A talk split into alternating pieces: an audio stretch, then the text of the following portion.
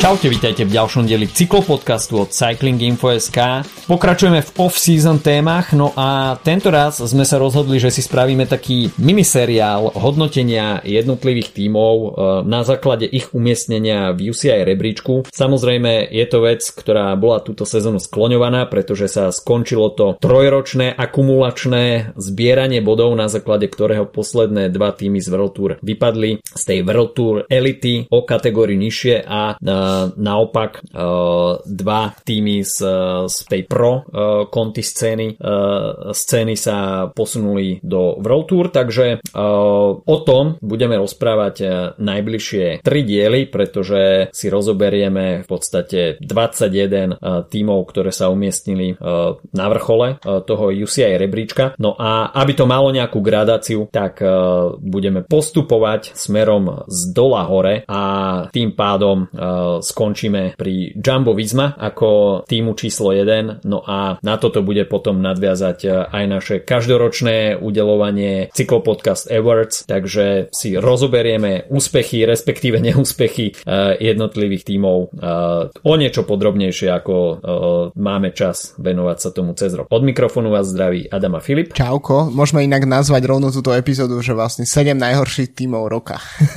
7 najhorších tímov ro- roka, presne. No a až by sme sa pozreli iba na tento rok, tak jednoznačne najanonymnejší tým asi e, bez pochyby e, Astana ktorá vyhrala iba 5 pretekov tento rok.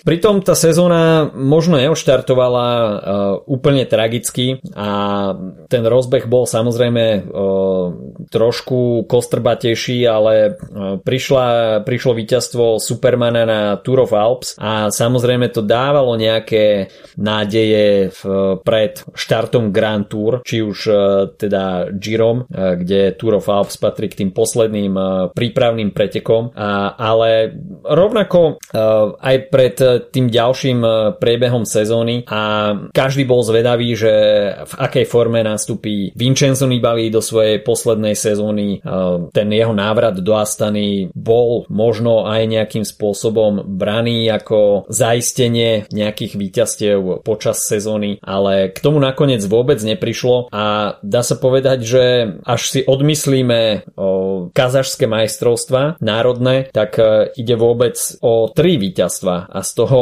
e, jedna je v podstate e, klasika Chan Paraiso Interior, kde sa radoval Alexej Lučenko. A ďalšie víťazstvo prišlo až na samotný záver sezóny Gleb Siraca na Tour de Lankavi. Takže sezóna plná absolútne mm, bez víťazstiev, ale rovnako sme nevideli Astanu ani, že by bola nejak blízko tých víťazstiev. Proste uh, Premarnený rok, by som povedal. Samozrejme sprevádzaný aj rôznymi zraneniami Gianni Moscon, od ktorého sa takisto čakalo, že by mohol priniesť nejaký svieži vietor do Astany, tak bol zranený a nepredstavoval sa určité obdobie na pretekoch. Lučenko, ktorý bol minulý rok opozitom toho, čo sme videli tento rok, veľmi aktívny. Na druhú stranu tento rok si myslím, že nenaplnil úplne svoj potenciál. Superman Superman, ktorý síce priniesol to jedno víťazstvo, ale e, po zvyšok sezóny rovnako nebol nejak úplne extra vidieť a vyvrcholilo to v podstate tým, respektíve špekuláciou, že či bude pokračovať v Astane e, aj budúci rok. Takže sezóna pre Astanu veľmi kostrbatá a nečudo, že, že skutočne skončili na chvoste e, tohto ročného rebríčka a nebyť predošlých dvoch celkom vydarených vydarených rokov, eh, kde nazbierali body do zásoby, tak eh, by tento rok eh, určite skončili v tom zostupovom poli. Jasné, tak ono, ten podpis Nibaliho bol taký, by som povedal, hlavne sentimentálny. Je to miesto, kde sa mu... A marketingový. Hej, presne, kde sa mu darilo najviac v kariére, ale zároveň um, priniesol asi najväčší výsledok a to je štvrté miesto na Gire a inak je paradoxné, že vlastne hmm. tak, takýto tým bez nejakých akože viditeľných um, výsledkov rokov, tak si odnesol vlastne trikrát top 10 z Grand Tour. Z každej Grand Tour mal top 10. 4. Supermana na Vuelte a 8. Lučenka na Tour de France, čo inak je tiež takže dobrý neviditeľný výsledok. A v podstate Lučenko je asi taký ten jediný naozaj jazdec, ktorý, ktorého občas bolo aj vidieť v telke. Myslím, že Astana neostala veľmi toho, toho uh, TV timeu v prenosoch. Um, hmm. Takže to je ako keby um, ďalšia vec. Uh, Miguel Angel López, teda Superman, jeho návrat tiež je podľa mňa taký, že um, po tej kontroverzii v Movistare v sezóne 2021, tak to bol ako keby taký najjednoduchší návrat, že namiesto toho ako hľadať si nejaké iné miesto v pelotóne, hmm. tak uh, išlo taký najjednoduchší návrat uh, na, na ako keby starú, starú, staré pole. Um, ja tiež uh, neviem, tá v podstate je, robíme si trochu srandu z Izraelu, že to je taký akože domov dôchodcov, ale inak v podstate um, Astana tiež mladých jazdcov, ktorých má, tak uh, sú v podstate takmer výlučne len z Kazachstanu, čo samozrejme dáva zmysel, lebo je to kazašský tým a je tam uh, Vinokurov ako šéf a podobne, ale je to, to znamená, že tam nie je vidieť nejaký výrazný nejaký scouting alebo investície do budúcnosti veľké a podobne tých um, v Izraeli je to vlastne podobne gro tých mladých jazdcov alebo tých jazdcov možno do 25 rokov, tak sú um, Izraelci a tu je to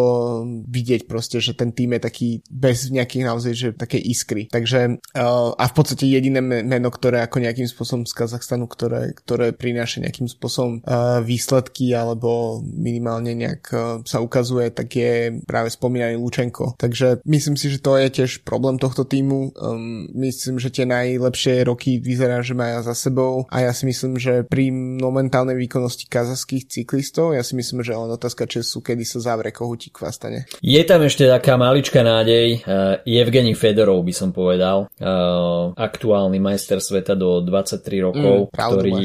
Trošku ako keby mm, pozdvihol tú kazašskú vlajku. Je to samozrejme tým, ktorý je napojený na kazašské vládne peniaze, takže táto nota tam proste musí nejakým spôsobom hrať, ináč sa skutočne zavre kohutík a pre kazašskú vládu prestane dávať absolútne aspoň minimálny zmysel, aby tento tým fungoval ďalej. A, ale je vidno, že tie talenty z toho, z toho kazašského prostredia predsa len uh, idú a Fedorov je toho jasným dôkazom. Uh, U23 majstrovstva sveta sa nevyhrávajú takisto náhodou a v jeho prípade to bol celkom dominantný výkon. Ale myslím si, že pokiaľ chce byť uh, tým, respektíve mať World Tour li- licenciu, tak uh, sa nemôže spoliehať iba na to, že budú prinášať výsledky uh, mladí talentovaní kazašskí asi. A to by mala byť v podstate iba taká čerešnička na torte, že v podstate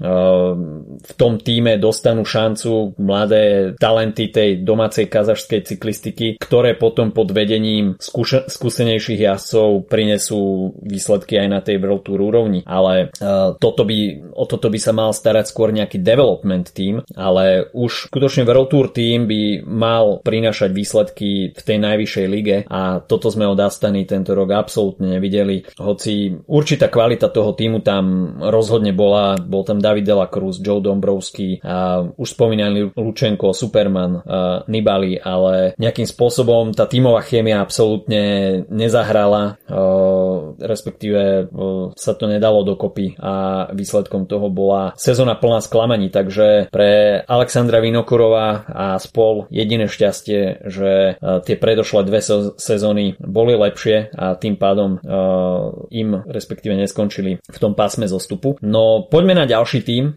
DSM, ktorý možno trošku prekvapivo, že skončil na tom pomyselnom predposlednom mieste a rovnako aj oni môžu byť radi, že rok 2020 uh, im vyšiel na dočakávania, kde skončili ako štvrtý najlepší tým. Mimochodom v roku 2021 uh, až 20. tým a tento rok pozícia číslo 18. Uh, takže rovnako môžu byť radi za predošlé roky, pretože tento rok to takisto nebolo nič moc. A Roman Bardet, tak ten myslím si, že si splnil takú tú tú jazdu, ktorá asi bola od neho očakávaná. Na Tour de France skončil 7 po odvolaní, respektíve škrtnutí Naira Quintanu z výsledkovej listiny, teda 6. miesto.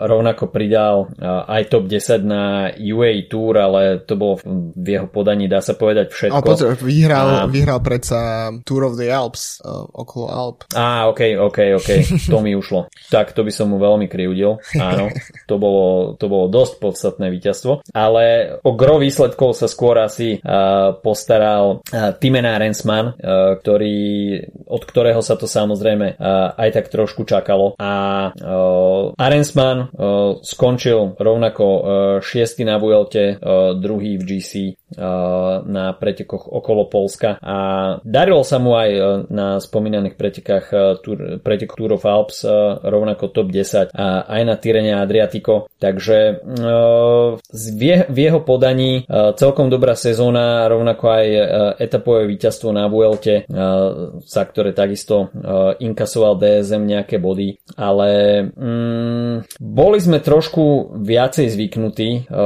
vidieť DSM vpredu najmä akti- väčšiu aktivitu v únikoch.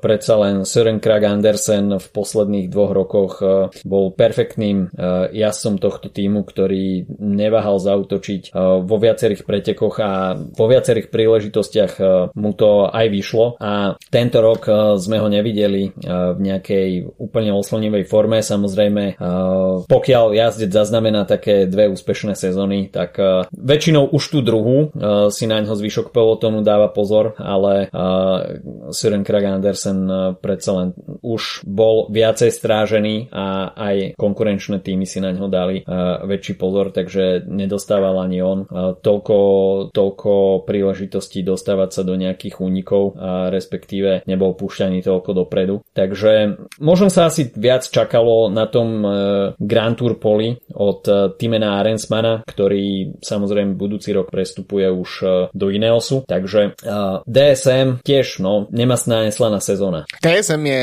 naopak, keď hovoríme o Astane a najmä keď budeme hovoriť o Izraeli ako prestanutých tímov, tak DSM je opak. Je to tým, ktorý má veľa mladých jazdcov. V podstate z 30 um, jazdcov, ktorí nastúpili v tejto sezóne, tak len 5 majú cez 30 rokov a 16, ak som správne napočítal, tak ich má pod, tak má pod 25 alebo málo pod 25 počas sezóny. Čiže to je naozaj to je taký keby development tým medzi World Tour tým, týmami a videli sme aj v minulosti, že veľa z tých jazdcov, ktorí vyšli z toho uh, Sunweb prostredia, DSM prostredia ako Mark Hirschi a podobne, tak uh, boli, odišli do väčších tímov, pretože um, tie podmienky um, sú iné zjavne ako v World Tour tímoch, oni sú, je to nejaké povedzme verejné tajomstvo o tom, ako, ako tam fungujú nejaké tréningové režimy, že je to asi náročnejšie možno aj po psychickej stránke ako v iných tímoch. Uh, hovoril o tom aj Tom Dumoulin, ktorý odišiel pred koncom svojej zmluvy, uh, Marcel Kittel odišiel pred koncom svojej, svojej zmluvy, takisto Hirschi, takže to sú len také príklady toho.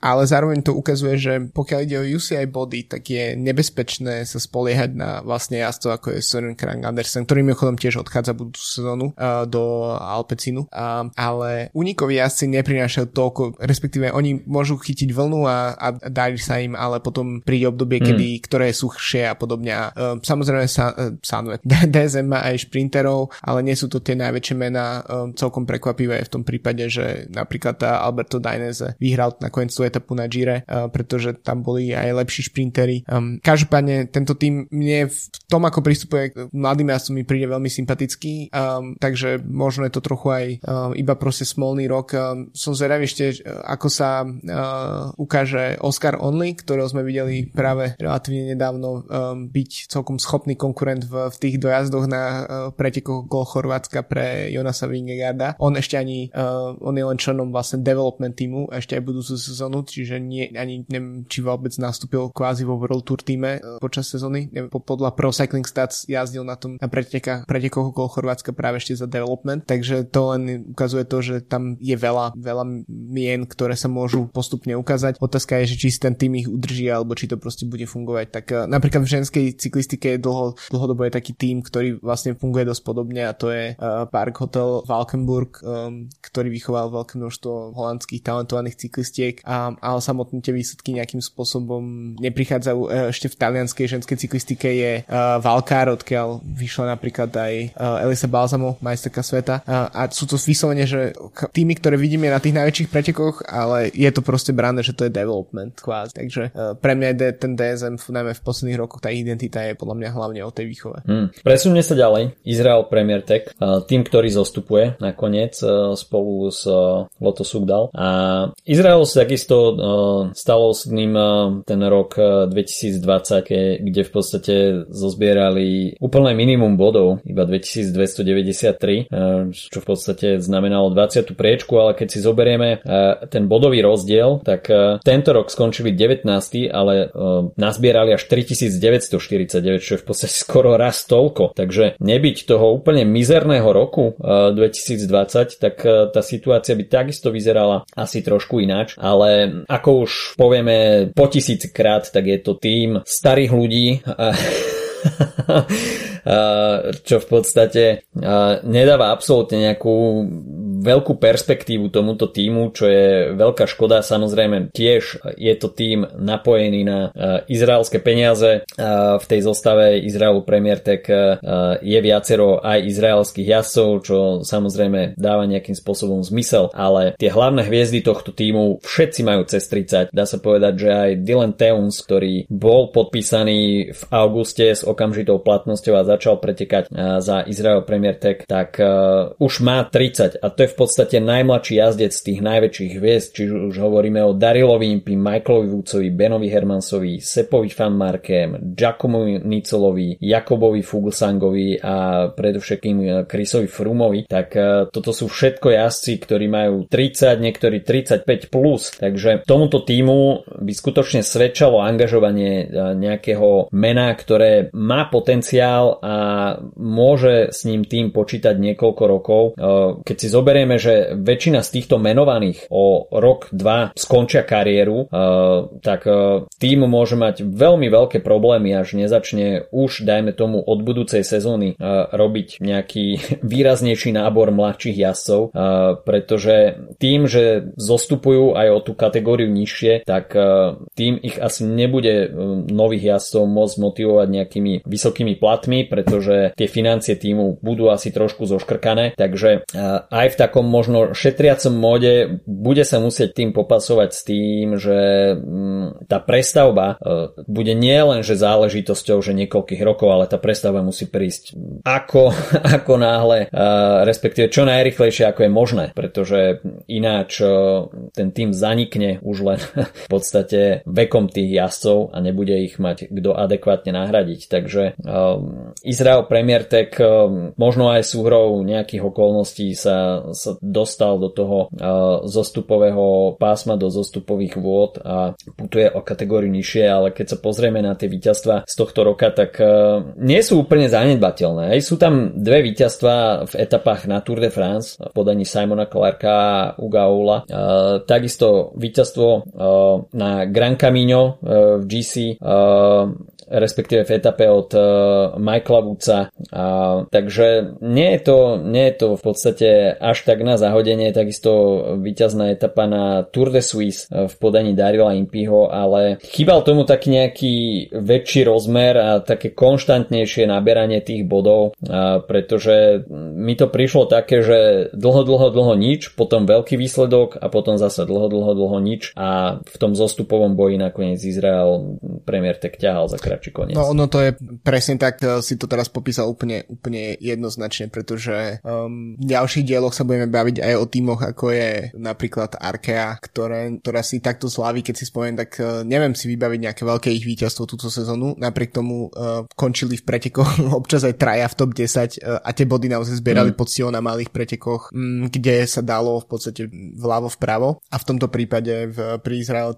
vytrčajú tam tie dve etapy na Tour de France, uh, hlavne tá od Ugaola, ktorý, ktorá má veľmi ten, ten tragický príbeh, um, ktorý súvisel so smrťou jeho brata. Um, takže to sú veci, ktoré ako keby aj z PR hľadiska tomu týmu určite pomohli, ale um, ty hovoríš, že možno sa tam ocitli nejakým spôsobom do okolností. Ja si myslím, že to nie je zhoda okolností, je to proste jednoznačne zlý, zlý proste nábor, uh, pretože ani si nemyslím, že nejak z marketingového hľadiska nejaký jas, možno keby sa im, teraz sa hovorí o tom, že ak nevidie BNB, e, tak by možno v Izraeli mohol skončiť Cavendish. Um, to je aspoň niekto, kto by z marketingového hľadiska naozaj ten tým nejakým spôsobom uh, pozdvihol, uh, aj napriek svojmu veku, ale napríklad Chris Froome napriek svojim víťazstvom nikdy podľa mňa nebol nejaký veľmi populárny jazdec. Um, a hmm. to napríklad tá investícia do neho, neviem, že akým vlastne, uh, bol to veľký risk uh, po jeho zranení a tento rok uh, chvíľu to vyzeralo, že by možno sa mu podarilo to rozprávkové víťazstvo um, na Alp d'Huez. To bolo, tuším, kde mu to, kde to uh, Pitcock mu vyfúkol, uh-huh. ale, ale vyfúkol, no to znie, keby to bolo tesné.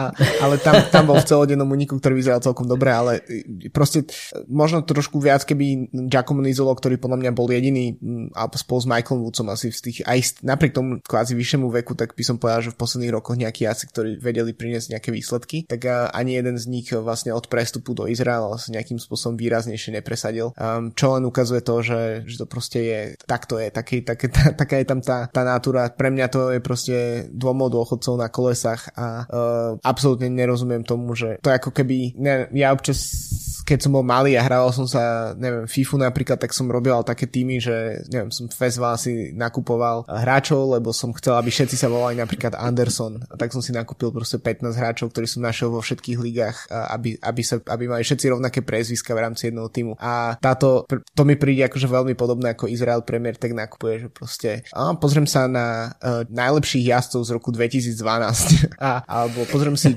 pravistujem si Pro Cycling časopis 2013 a pozriem, tohto by sme mohli podpísať. A v podstate oni ani nemusia vlastne prísť do tých jazdcov, čo sa týka zmluv, uh, pretože jednoducho oni ukončia kariéru. Takže už tento rok uh, z hlavy len čo vidím, tak uh, Matias Brandl končí kariéru, uh, takisto Alex Dowsett uh, a, to, Alex Dowsett, a to ešte ja. sú z tých mladších v rámci týmu. mm. uh, takže, takže myslím si, že je to veľký akože problém toho týmu. Uh, ešte č- v podstate možno mimo tých dvoch výsledkov, ktoré som spomínal, tak ešte práve víťazstvo Impiho na pretekovko Švajčar Švajčiarska mi tak nejakým spôsobom uh, utkvelo v pamäti a mm. uvidíme vlastne, že akým, tým, akým spôsobom sa vlastne ten tým vysporiada, pretože je už trochu neskoro na prestupovom poli, čiže nemyslím si, že nejak väčšina z tých jazdcov odíde, ale predpokladám, že niektorí z nich mali nejaké uh, body v zmluvách, ktoré im umožňujú odísť z týmu, pokiaľ nebudú mm. World Tour, um, ale asi mm. na to už... Len kam by odišli. No veď práve, museli by si založiť niečo nové.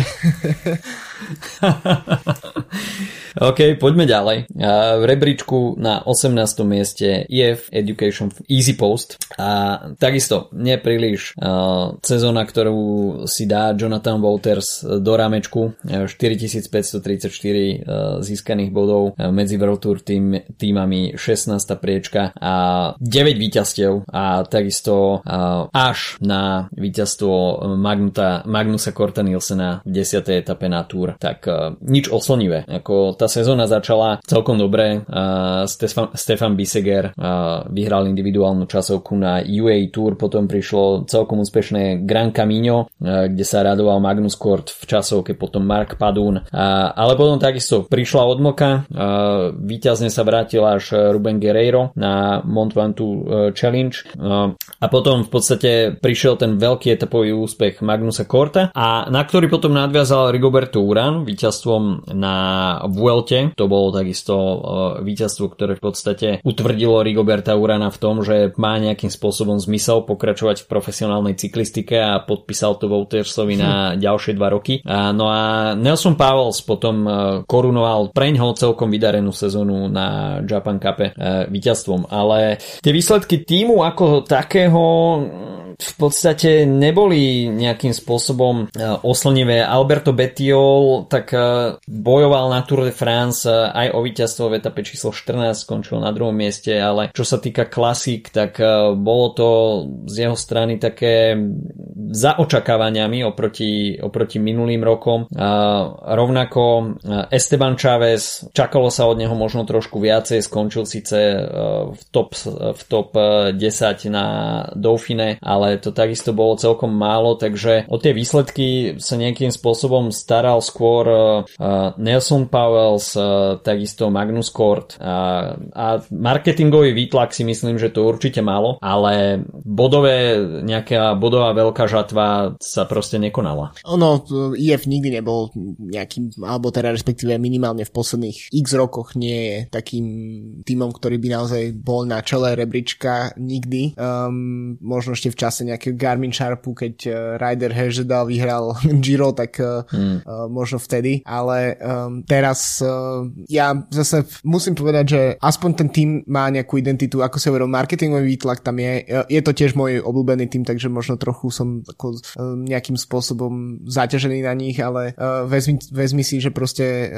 napríklad Lakelana Mortona, ktorý už ani oficiálne nie je ako keby členom toho World Tour týmu, ale proste v normálnych klasických pretekoch neviditeľný de facto, ale v, zároveň pre ten tým a pre marketing toho týmu robí obrovské množstvo vecí, ktoré sa dajú sledovať na sociálnych sieťach a podobne. Takže myslím si, že ten tým... Teraz ide robiť nejakú cestu okolo sveta. Áno, chce prekonať uh, rekord, uh, tak som zvedavý. Um, ale čo sa nedá uprieť podľa mňa IF, uh, je nejaká snaha o um, možno trochu úpravu, prestavbu, pretože podľa mňa veľmi zaujímavé prestupové obdobie, o tom sme sa už bavili, prichádza Carapaz aj ľudia okolo neho. Um, zost- hmm. Zostáva Rigoberto Uran a možno taký nenapadný podľa mňa hrdina posledných pár mesiacov uh, IF bol um, uh, uh, Andrea Piccolo, ktorý hmm. mal takú zaujímavú sezónu, kedy jazdil za tri týmy, začal v Gazprome, potom z logických dôvodov. Uh, nepokračoval, prešiel k uh, Androni Giocattoli, teda respektíve Dronhopper a skončil nakoniec od augusta v IF, uh, bol veľmi, bol veľmi viditeľný v každých pretekoch, do ktorých išiel, uh, mal dobré výsledky v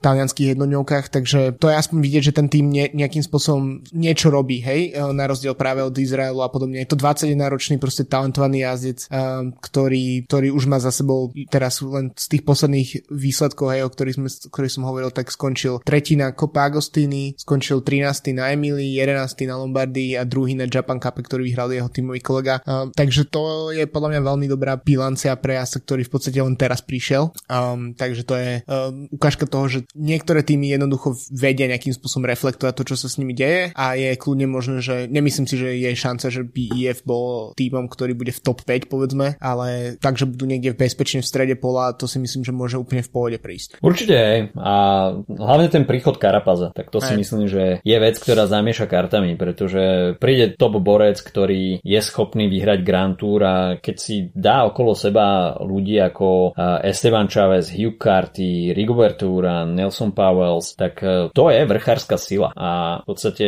keď toto sa dá dokopy, e, tak e, je tam skutočne potenciál na oveľa väčšie výsledky, ako sme boli hmm. zvyknutí od IF posledné roky a myslím si, že chýbala tomu taká tá iskra, že priviesť lídra, ktorý bude ťahať ten tým dopredu. Pretože kedysi áno, Rigoberto Uran bol tým človekom, ktorý mal takúto ambíciu, ale mm, nikdy to ne, proste nevyšlo na víťazstvo na Grand Tour. Uh, boli tam pódia, a respektíve ataky na pódia, ale uh, chýbal tam taký ten, taká tá posledná skladačka, respektíve dielik do skladačky, aby to celé zapadlo a Carapaz je človek, ktorý to môže zabezpečiť, takže uh, myslím si, že pri IF svítá trošku na lepšie časy a v tom rebríčku sa budú v budúcnosti pohybovať uh, trošku vyššie. Kým sa dostaneme na ďalšie týmy, tak si spravíme krátky coffee break s partnerom nášho podcastu slovenskou pražiarňou Kofeín SK. No a posledný týždeň som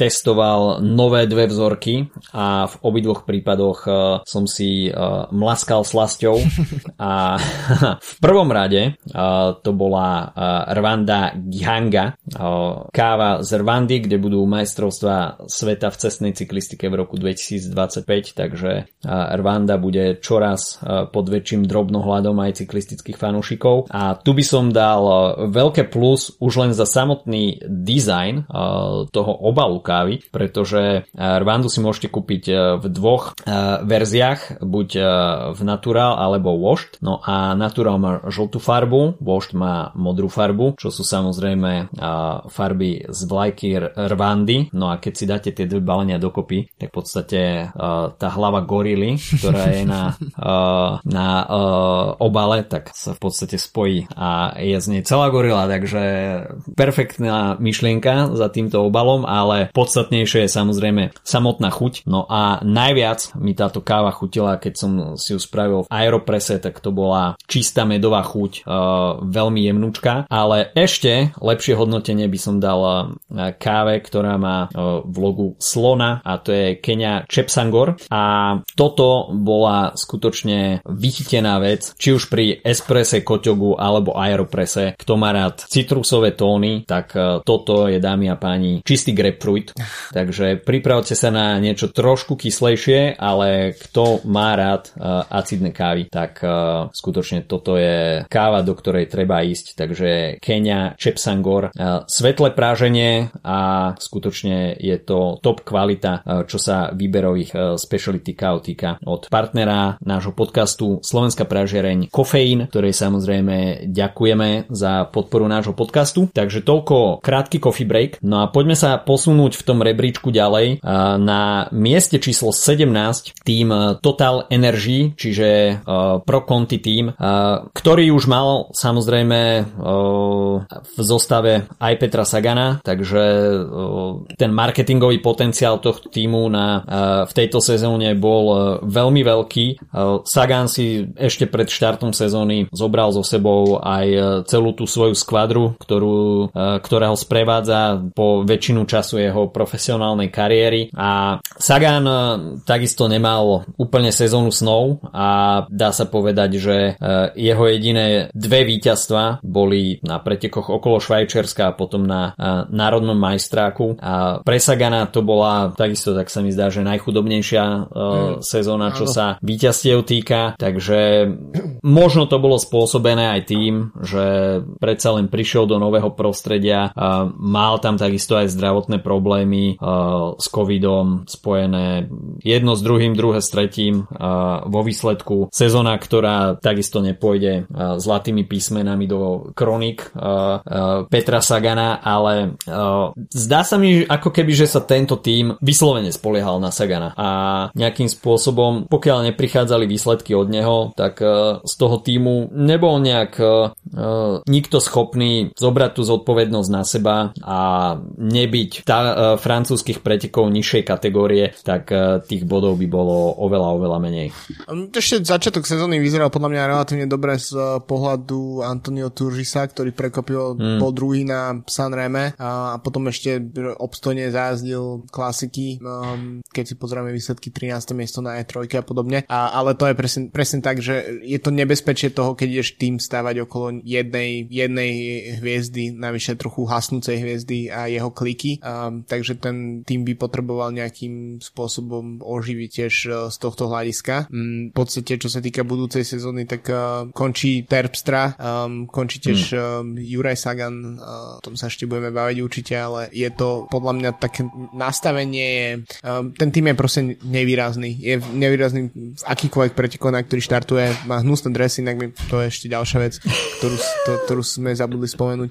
Takže som zvedavý, že kde, kde sa to posunie. Um, ten tým by podľa mňa ani, keď sa na to aj pozrieš, tak s výnimkou toho, že tam je proste Sagan a tiež podľa pár hviezd uh, ročníka 2012 uh, s Bolsenhagenom a Sterpstrom a podobne, tak uh, podľa mňa na mňa pôsobí vyslovene ako francúzsky pro Conti tým. Nie je to nič, ni, nič viac, eh, že, že mená, ktoré občas vystrelia, um, ktoré nejakým spôsobom um, zázne niečo zaujímavé, Pierre Latour a podobne, ale nie často a nie, nie stále. Napriek tomu 15 víťazstiev, um, aj keď nižšej kategórii, ale určite to nejakým spôsobom pridáva tomu týmu, hej, že majú tam víťazstva z Dauphine, z, zo Švajčiarska a potom z kopec malých pretekov. Um, to toto je to, čo napríklad uh, týmy ako Izrael uh, nedokázali robiť. A napríklad uh, Loto, mm. ku ktorému sa dostaneme v ďalšom dieli, ktorý zostupuje, a tak mal oveľa lepšiu sezónu práve vďaka tomu, že s ľuďmi ako je Deli a podobne dokázali vyhrávať tie rôzne preteky belgického pohára, ktoré sa rátajú. Takže podľa mňa to je dôležité, aby týmy nejakým spôsobom reflektovali aj tieto preteky.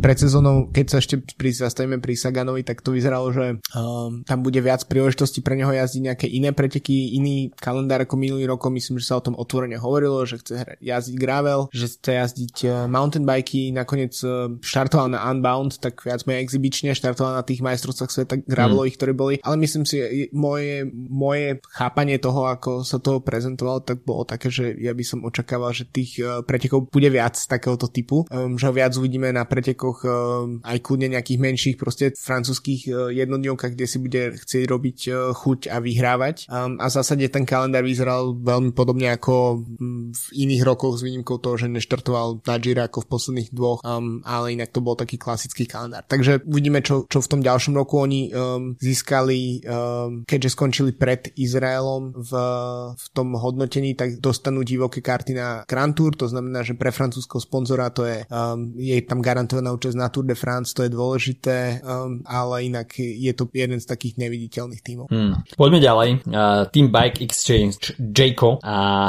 toto je tým, ktorý je v podstate dlhodobo pre mňa celkom zaujímavý, pretože ide o austrálsky tím, ktorý, ok, predošla Orika, ktorý mi nejakým spôsobom bol sympatický, možno aj tým, že uh, kedysi robili pravidelne tie backstage mm. pasy na YouTube a dalo sa tak trošku nahliadnúť do kuchyne tohto austrálskeho týmu. Dan Jones uh, to robil tie videá, takže tie boli veľmi podarené.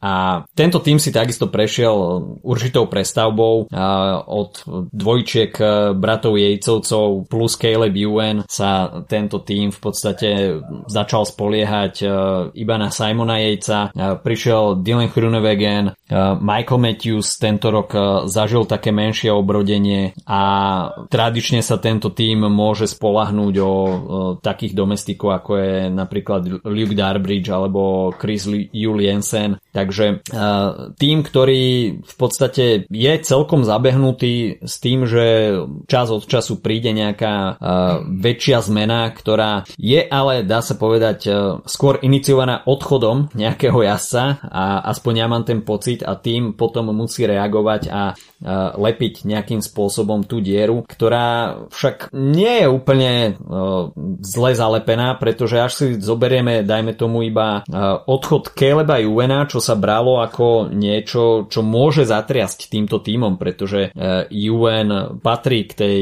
veľmi úzkej uh, špičke šprintérov, tak uh, sa to bralo, že fuha, ideme dať šancu reštartovať kariéru Dylanovi Chrunewegenovi, uh, ktorý prichádzal teda nie len s tým, že mal preťkárskú pauzu, ale takisto aj pošramotenú povesť. A napriek tomu sa Chrunewegen uchytil veľmi dobre, jednak uh, víťazstvo uh, na Tour de France, ale takisto aj na uh, iných pretekoch a, dá sa povedať, že bol konštantný počas celého roka. Do toho sa pridali víťazstva od uh, Simona Yatesa, Michaela Matthewsa a OK, akože neboli to top priečky, čo sa bodov týka, ale keď prišli tie víťazstva, tak mali svoju váhu a ten tým bol aj počas sezóny celkom dosť vidieť. Uh, pr- presne, priradil by som to, akože hovoríme o 7 najhorších tímov roku, ale pri Bike Exchange by som už vôbec nebol taký um, kritický, uh, podobne ako pri EFL, lebo je tam jednak tie výsledky tam nejakým spôsobom boli, 22 víťazstiev, uh, etapa na každej Grand Tour, to sú veci, ktoré, sa, ktoré sú výrazné a viditeľné, dokonca vlastne po dve etapy mali na, uh, v,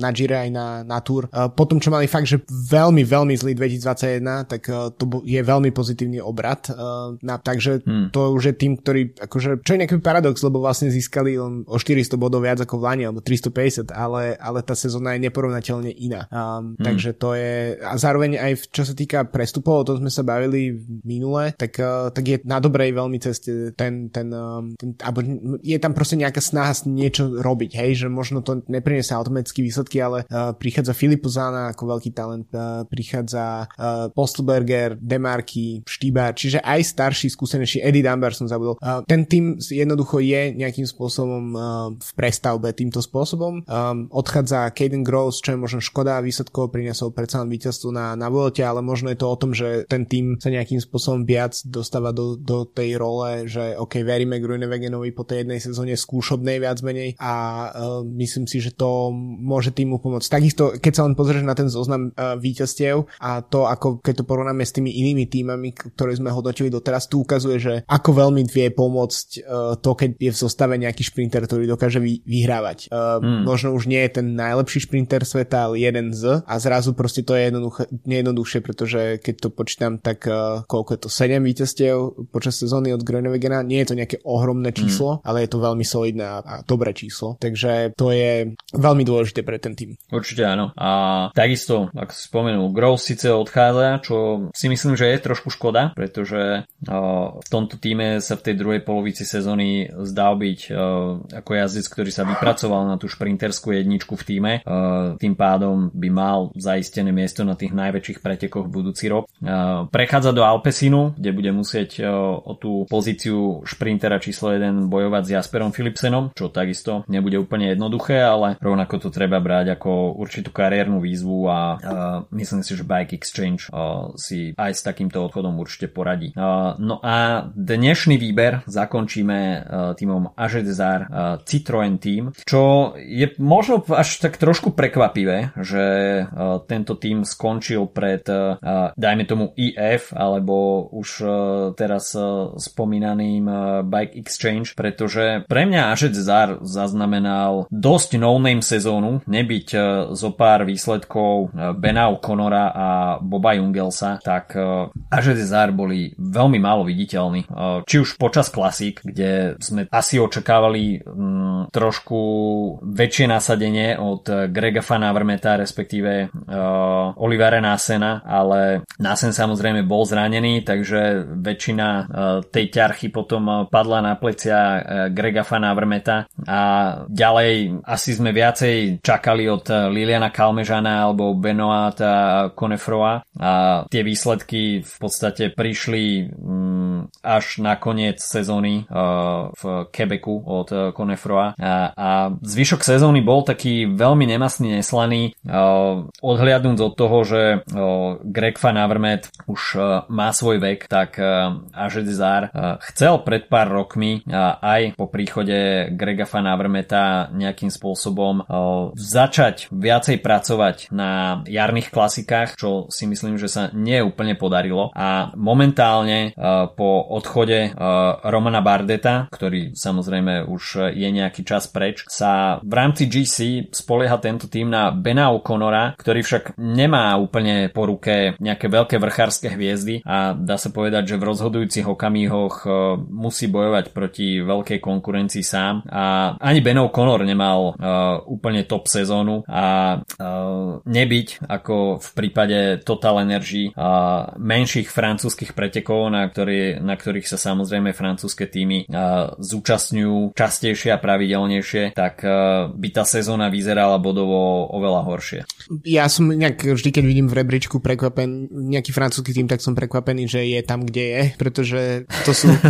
ale je to možno naozaj o tom, že, že niektoré týmy proste majú nejakú rozumnejšiu stratégiu, čo sa týka tých nižších umiestnení, lebo keď si potom víťazstiev nie je veľa, má ich 11, ale keď si potom pozriem tie, tie, tie rôzne výsledky v, v top, povedzme 5 a pod, tak podobne, tak je ich relatívne dosť. Je tam štvrté miesto na Omlupe, druhé miesto na Brabantskom šípe, uh, je tam top 10 z Nice a podobne. Uh, takže to sú nie úplne márne výsledky uh, na zbieranie bodov. Samozrejme na to, aby sme ten tým videli nejakým spôsobom akčnejší, tak uh, to je to dosť málo. Um, myslím si, že tiež tu hrá rolu trošku ten um, stárnúci šprinterský, uh, šprinterský, ten klasikársky uh, mm. tým v rámci týmu, teda z Fanavemat, uh, Oliver Nassen, ja si po 30 um, hlavne Fanavemat uh, napriek tomu, že ešte stále možno niečo si niekedy pripíše na, svojom, na svoje konto a napríklad skončil tento rok tretí na omlupe, tak uh, je to už proste ešte, no je to proste jazdec, čo má 37, no nemôžeme očakávať to, že rozpraší totálne klasikárskú sezónu. Uh, takže myslím si, že tomu tým, týmu tiež chýba nejaká, nejaká mladšia krv uh, a v tom prípade tiež sú tu relatívne uh, prekvapivé niektoré odchody z tohto týmu, že vlastne tí uh, ľudia ako Šampusan, Kalmežan a Bomb Jungels, teda tí, ktorí vlastne priniesli tie najväčšie výsledky v sezóne svojím spôsobom, tak, uh, tak sú na ceste prejsť výnimkou teda Bena O'Connora. Takže uh, to je, uvidíme, kde bude až Desert ďalší rok. Uh, oni sa tiež sú jeden z tých tímov, podobne ako DSM, ktorí výrazne stavia na vlastný development, hmm. um, ale to ešte môžu byť roky, kým budeme o tých jazdcoch počuť vlastne. No, myslím si, že veľkú rolu hrá aj možno budget týmu, hmm. ktorý napriek tomu, že prišiel veľký sponzor Citroën, tak Ažet Zar nepatrí k týmom, ktoré majú vysoký tímový budget a tomu zodpovedajú aj tie príchody, kde sa väčšinou podpisovali asi z development týmu, čo samozrejme nemusí byť na škodu, pretože pokiaľ tým vycíti, že tí asi sú pripravení prestúpiť do World Tour, tak sú zvyknutí na to tímové prostredie a tá tímová chémia tam nejakým spôsobom